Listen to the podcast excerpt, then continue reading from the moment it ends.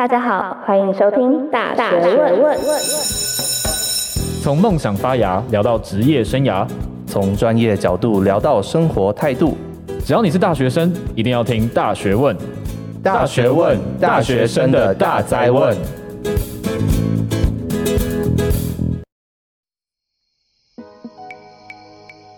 也是透过像这样的一个平台，像这样的一个节目，去让这些人接触到更多、更实用的一些资源啊，对吧？这是我自己的一个感触啦。嗯，对。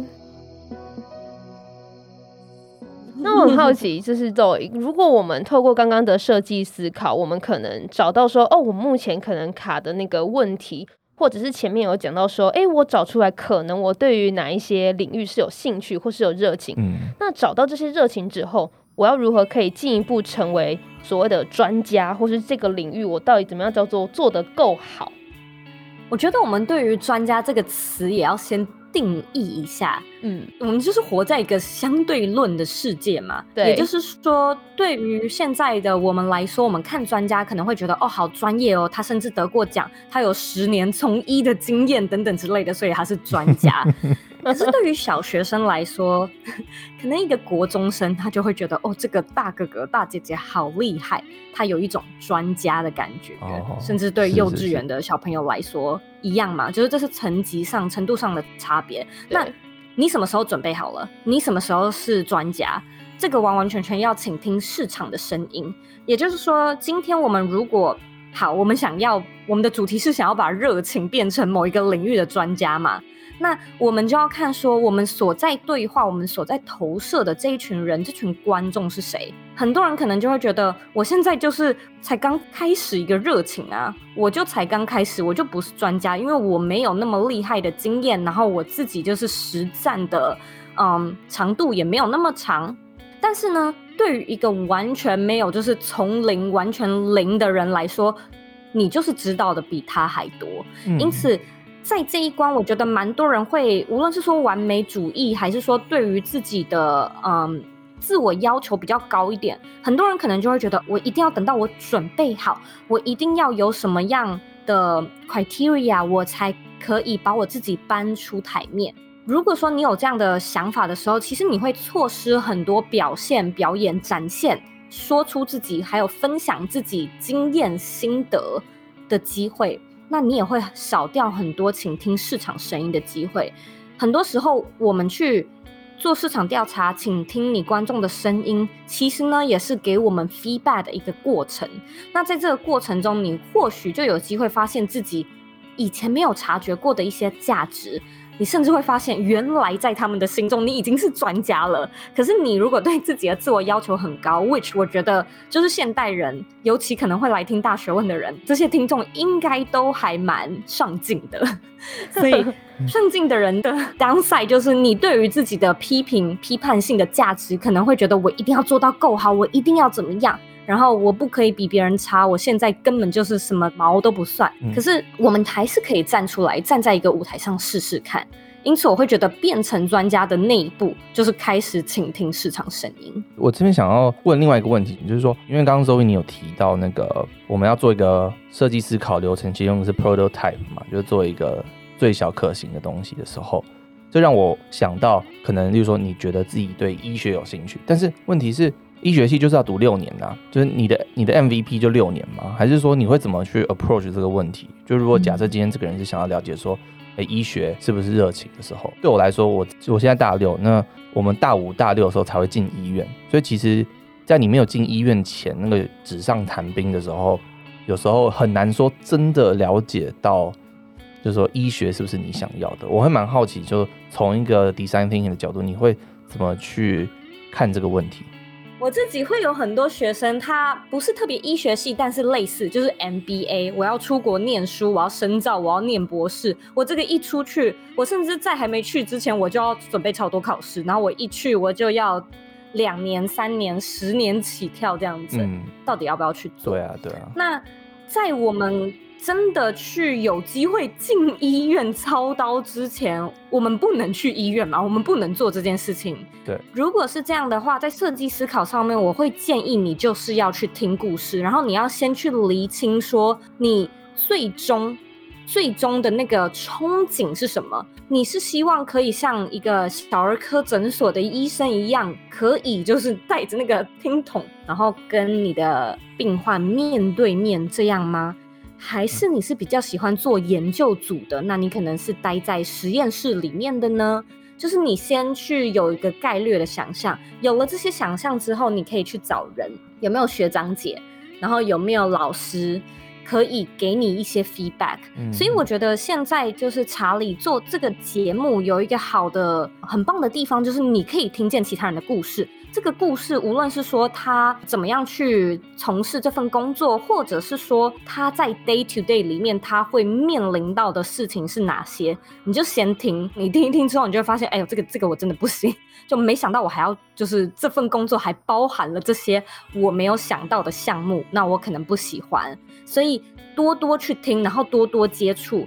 有时候就是过来人的经验，你听久了，你自己心里面会稍微有一个感觉。如果说是去做嗯市场调查的话，我相信医学的确是比较困难。但是一般人来说，像是那个以 MBA 的念那个商学院的例子好了，像哈佛，它就有一些是那种线上的 program，然后你就是可以用一个比较比较少的钱，然后比较短的时间有一个 certificate。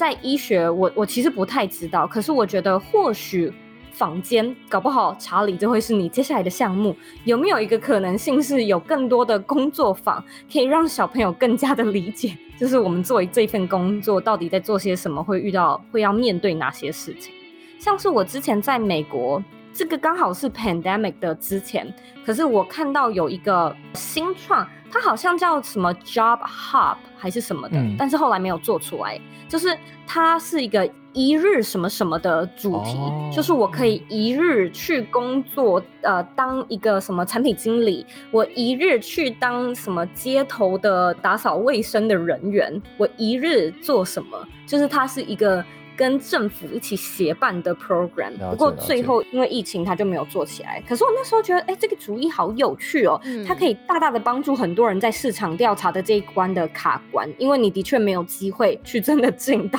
嗯，我同，进到什么产房啊，进、啊、到手术室里面嘛。对对，我觉得这里提到很重要，就是说，可能有一些工作的本质就是你没办法说真的去尝试，但是我们可以旁敲侧击，就可能透过过来人的这个。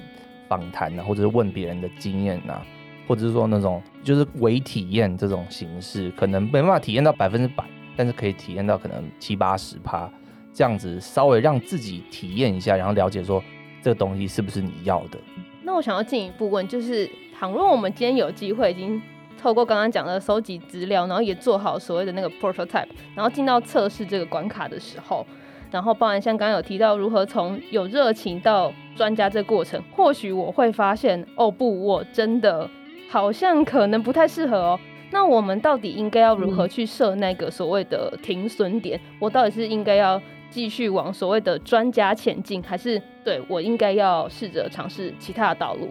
哎，我觉得这个很棒很棒的问题，很多人会问到，就是说我到底要继续坚持下去，还是？这个真的是我的一个 deal breaker，我不行了，我一定就是现在这不会是我接下来想要做的事情。我们首先要知道怎么样辨认嘛，你到底是就是有点草莓，所以不想要继续坚持下去，还是说这个真的不适合你？那它会 require 一些事情，就是你首先要对自己有足够的了解，就是说你现在到底是懒散胆怯，还是你真真实实的知道这件事情不适合？然后现在收手是最明智、更明智的选择。它会 require 你，你的那个停损点是首先你对自己要有足够的了解，然后你甚至要有一些自我探索、自我对话、写日记啊、嗯、自问自答呀。然后在设计思考上面有一个工具叫做，我们称它为抽丝剥茧法，就是你要不断的去追问为什么，我为什么会有想要放弃的感觉？那这个感觉到底是从哪里来的？它的根源是什么？通过这样的一个工具，或许你会比较好知道到底要不要放弃。再来的话，会是你也可以跟自己去看看说，当你遇到这个挑战的时候，那个挑战虽然可能会让你有一个比较恐惧的感觉，但是这个其中有没有任何一点让你兴奋的恐惧？就是你虽然觉得好像很害怕，但是你你还是有一点点内心有点小期待。通常你内心只要有一点点小期待，我都会建议学生，就是你再 push 自己一下，你再坚持下去一下。但是如果说你今天真的遇到一个停损点，你就会认为说，哎，做这件事情，我开始不知道我到底要不要继续做下去的时候呢，你先停下来，你先去想象一下，你先去想象一下，你完成这件事情会啊、呃、长什么样子。你如果已经度过这个难关了，它有没有带给你那种兴奋的感觉？还是你会突然之间觉得说，诶，它反而会给你带来更多的压力？嗯，如果是这样的话，我觉得倒是可以先休息一下。尤其是蛮多人会有一个，我觉得可能是迷思吧，就是说，哦，我这我一这一趟放弃，那就没了，那就回不来了，哦，就是。之前的努力都都毁了，这样子。可是其实不是，你可以休息啊，你就可以分心一下，你就去郊游嘛，去做一点其他的事情都没有关系，你永远都可以再回来。就是我觉得这是一个非常重要的概念，你一定要跟自己讲，我永远都可以再回来。很多人也会怕说，我在追求热情或者是成为专家的路上，我好半途而废哦。我遇到一点小阻碍，我就逃走了，好像这样子有点有点嫩，有点。嗯，就是没有办法坚持下去这样子。嗯，可是其实你都可以跟自己说，我可以休息，我反正我都会再回来。我如果要的话，我再接下去把后面需要去处理、需要去面对的事情晚一点再来处理就好了。但是我现在可能会需要多一点点资料，我要去收集一下，说接下来我要面对的事情究竟是我真的技能不足，还是说我真的不适合。嗯，我突然有想到《月薪娇妻》里面那一句：“逃避虽然可耻，但是有用。”其实有时候好像 在卡损的时候，是不是偶尔逃避一下下，或许是一个前进更好的方法？嗯，很有道理。但我都没、啊、没看过《月薪娇妻》哦，可惜喽。刚刚我们讲了一些理论嘛，对，那我蛮好奇 Zoe 自己的经验，就是你们怎么你怎么实践？把自己的热情，然后变成你最后现在在做的事情。我那时候是在二零一六年接触到这本书的嘛，可是很新，然后也的确需要补充知识，没有说可以马上利用，所以我大概花了一年的时间，是到二零一七年的时候，我才比较知道说，OK，书中这样教，那真的放在我的生活上可以怎么用。所以我在二零一七年做了一些新尝试，也就是说我，我我大概知道 prototype 是什么，嗯，然后知道可以怎么样进到第五步骤。我那时候做的第一个尝试，其实就是呃斜杠，我开始去找一些远距工作，然后我开始去。给自己一些 side project，那这是对那时候的我来说算是一件新的事情，以及有一件可能是生活上的比较大的转变，是我搬到美国，嗯，所以我在美国人生地不熟，我也没有任何的朋友，我就是从那时候开始给自己蛮多功课的。包含我可能一个礼拜至少要去两到三个线下实体的聚会，除了给自己一些机会去认识更多的人之外，也去看看这边的产业，就是把自己沉浸在那样的一个环境里面。那我也是在那个时间点发现说，哦，好多人听 podcast，然后美国这边的 podcast 的产业非常的成熟。那到底是怎么一回事呢？他们怎么样去经营的？然后我就当听众也当了好一段时间，在这边就是一边看一边学，嗯，所以我大概到了二零一八年的六月，就是中旬的时候，我就觉得说，OK，我这一年多来的从二零一七到二零一八的学习跟尝试，我是有一些心得，我是可以自己出来，也把我的这些想法分享给观众。那到底有没有人会看呢？到底有没有人会追踪呢？这个不知道，这就是需要测试的事情嘛。嗯，所以我就是在这个过程中，终于踏出了那一步，然后可能开始做节目。那后来后续的，就是大家所知道的，开始做节目，然后好像慢慢的累积起来，然后也生产出自己的 MVP 最小可行产品。那时候其实就是做 Dream to Go，我就是把我那时候大概两到三年的一些对于设计思考的经验、心得、学习跟专业，把它包装成课程。然后看看有没有人买，然后接下来就是继续的把这套课程优化，然后其实就逐渐的走到现在。嗯，对，所以我们可以看到 Zoe 你自己的经验当中，就是完全的用你刚刚提到的这些方法，然后把它 apply 到你的生活当中，慢慢的找出自己最适合的那个事情，这样子。我觉得我可以说一下，就是我那时候在美国，其实除了我刚才说的。什么 podcast 这个产业之外，我还试了很多事情，是我可能没有说出来，所以其他人不知道的。例如，我就是网页设计师嘛，然后那时候也缺钱，所以我就会去接一些 case，我会去美国当地，就是帮人家什么设计 logo。然后我还做另外一件事情，就是我去瑜伽教室当志工，然后我一个礼拜就需要在那边一段时间。然后对这件事情很多人都不知道，然后我还想说，我有没有机会去成为 yoga 呃 instructor？嗯嗯，然后这会是我想要做的事情吗？因为我也 就是我也很热爱瑜伽，就是我非常喜欢 hot yoga，、oh. 然后我就是从我几乎每一天都会去，所以我也在想说，呃，那时候有点难是直接找到工作，可是有志工机会，因此就是一样最小可行，踏出最小的那一步去试。所以就是在这个过程中，我就发现，哎，呃，像是接网页设计案的那个 case，就是接了几次，我都觉得好累哦。就是虽然这是以前的专业，可是好像长远来看，不会想要一直贩卖自己的时间，因为它还蛮蛮有限的。对。然后做瑜伽这件事情，就是也不讨厌，老实说。所以其实你在这个过程中，你会发现有一些东西，你可以很快速的、有直觉性的告诉自己说，我大概不会走这条路。有一些东西呢，它会是好像也不错，但是没有好像也不痛不痒的感觉，就是有也可以，没有好像也没关系。嗯、那我对于就是把瑜伽成为这个职业，就是这种还好的感觉。嗯、但是我自己私底下还是有这个兴趣。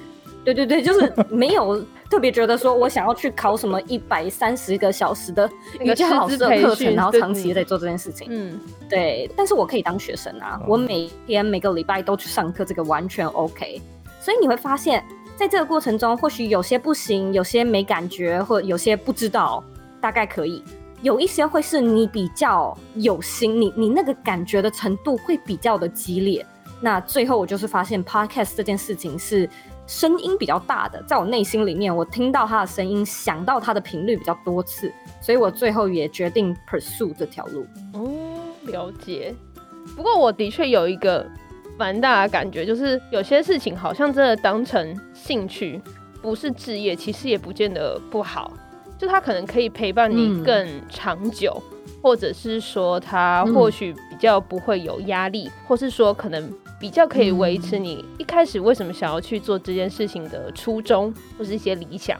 对，我觉得很可惜的就是，很多听众都会来跟我说，我的兴趣不够专业，我的兴趣目前还没有办法帮我赚到钱。可是我心里就想说，你的兴趣没有义务要帮你赚钱啊，它就是兴趣嘛。那最怕、最可惜的就是你花了一辈子的时间，可能像你爸爸妈妈、爷爷奶奶那个年代，就是你都在工作，你在等待的就是你退休的那一天。然后你退休了，你终于可以去，呃，就是追求一些人生的新的志向、新的兴趣，寻找第二、第三春。可能有一些人比较积极的开始骑脚踏车环岛啊，还是开始跳舞什么的。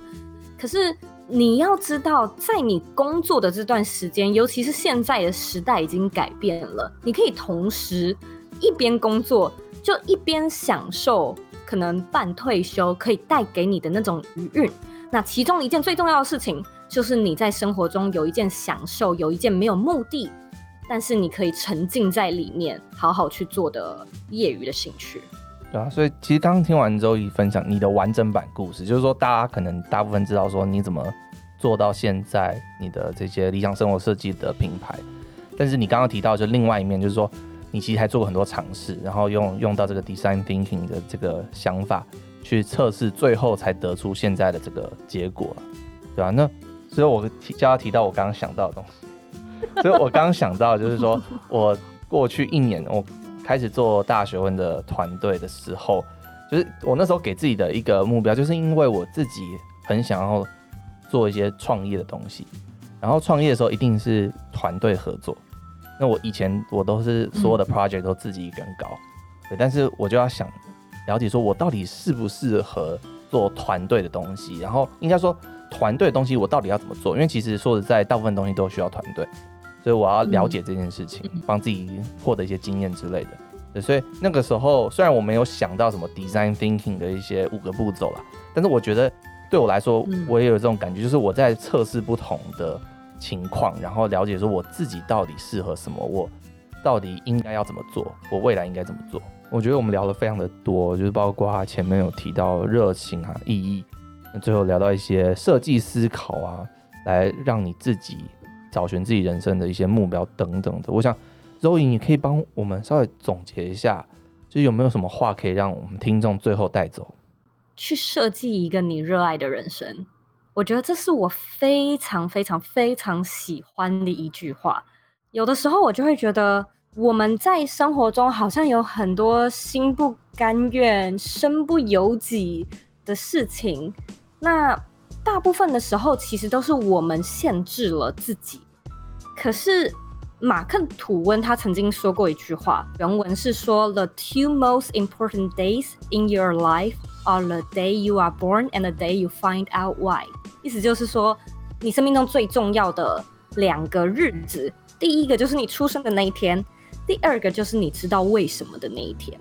那我觉得我们终其一生其实都是在寻找那个为什么。嗯、可是千万不要以为那个为什么只有一个，很多时候就是像你可能遇见了你的真爱呀、或者是说你生下了你的小孩呀、你找到了你一个你的 dream job，或者是你在某一趟旅程里面有一个什么就是洗涤身心的壮游之旅，在那一刻的你其实都是跟我们的 why。有一个很强烈的连结，那我觉得我们就是在寻找那个深深的那个片刻的感动。因此，你要先去跟自己说，我是可以去设计我自己的人生。那在我往后接下来的人生里面，我的这个目的就是要去寻找我生来的那个为什么。那如果说有任何就是有机可循的地方，我都可以就是创造一个新的 path，去朝那个方向前进。哇，感觉是那个 有一种很伟大，一种很、嗯、就是怎么讲，就是这种感觉就是那种是一个大灾问的感觉，就是人生的目目标是找到那个，然后你就可以就可以死了。好，没有。没有，我觉得这很，这其实也有点类似像，可能是如果用乐高来讲，或许你就在思考你下一个砖，你要拿哪个颜色的砖去堆出什么样的东西。搞不好也是有类似的那个感觉，嗯、好视觉化的比喻哦。对，我就是在想说，可能就是我们一直在找那个契合的那个砖，或是怎么样堆起来是成为你想要的那样子的图形。嗯、那可能在这个过程当中，你可能不小心拿到，比如说你想要是红色的，你不小心拿到黑色，然后堆一堆，发现哎、欸、看起来就是有点碍眼，然后你发现你可能真的不喜欢它，不适合，它不是你喜欢的，你就把它剔除。然后在这个过程中，你会更知道说，哦，所以其实我可能这边需要的是，呃，二乘二的砖，还是我是要四格的砖，或是要怎么样才可以去塑造成我自己想要的那个人生的模样？嗯，我觉得周怡刚刚讲的，嗯，对我最大感触就是，你要相信你自己可以做到这件事情，因为我们都知道。大家大部分的生活啊，可能没有说那么理想的，你一定有一些抱怨，你想要改进的地方。我就废，我就烂。对对对，但是你就是要相信你自己可以做到。就是刚刚其实周宇在前面有提到，就是你是相信大家都有办法找到符合你所有条件的那个生活方式嘛？对，就是我觉得就是那个信念，你只要相信你有办法做到这件事情，那你每天都有目标，就是找到这个意义，找到那个 why。嗯嗯，那最后我想稍微统整一下今天我们聊的内容，因为我觉得聊了非常多，然后大家学到很多，我刚刚也有点豁然开朗的感觉，对吧、啊？那稍微统整一下，就前面我们提到的呃热情意义嘛，那 Zoe 是说热情就是你愿意去做的事情，那要事多事深事久，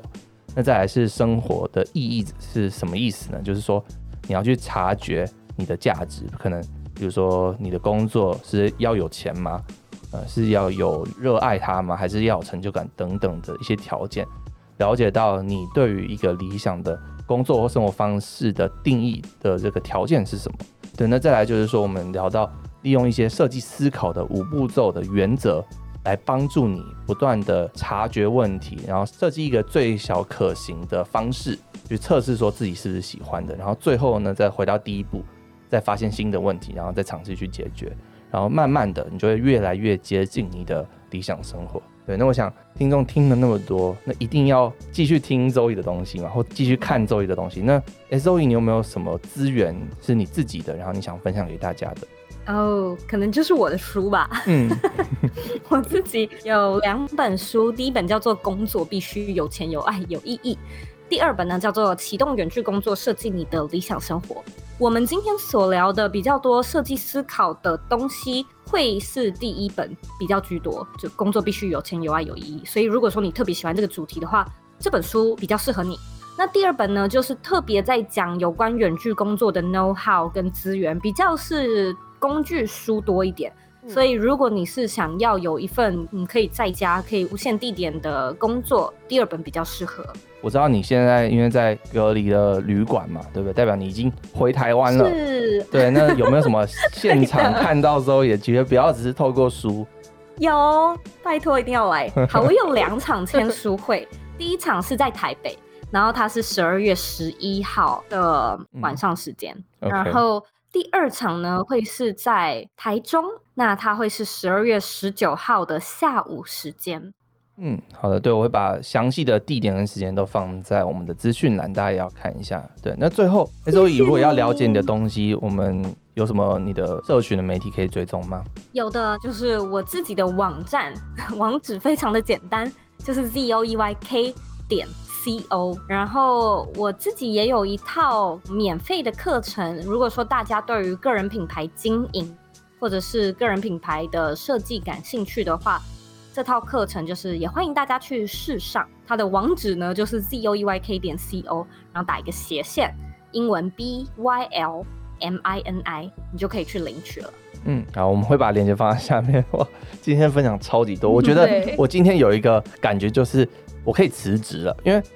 说实在，大学问做的事情就是找寻自我嘛，对不对？不要迷惘，就让自己找到自己的目标。其实都已很有系统化的把？对，我们的答案都解答出来了，所以其实我可以不用干了。你说我们接下来就停更是不是？对。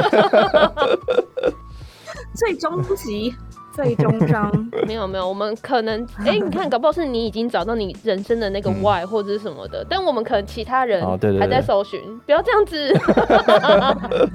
OK，好，对啊，那开玩笑啦，对，那真的非常谢谢 Zoe 今天来到我节目这样，听众应该是收获满满啦。我们要用我们的出席率把你的签数会塞爆，好不好？我实在是很久没有跟真人，就除了我先生以外的人接触了。嗯所以我就是既期待又紧张。好了，那就谢谢 Zoe 今天来到我们节目，那我们就下次见喽。谢谢你们，嗯，拜拜，谢谢拜拜，拜拜。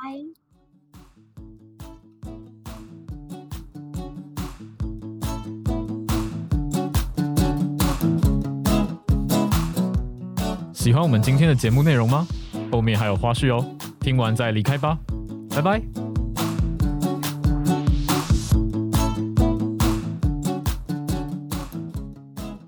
是一个好棒好棒的问题哦，我觉得这个问题也可以套用在……哎，稍等我一下，我们这里有警车，有，有我们有听到了，搞不好这一段可以留下来。我刚刚问题太犀利，那个警察都来了，真的马上警 报器想说，哦哦哦，这个问题太夸张，真的是来了来了，很重要的问题，自带音效，哎，很重要的问题，因为我自己。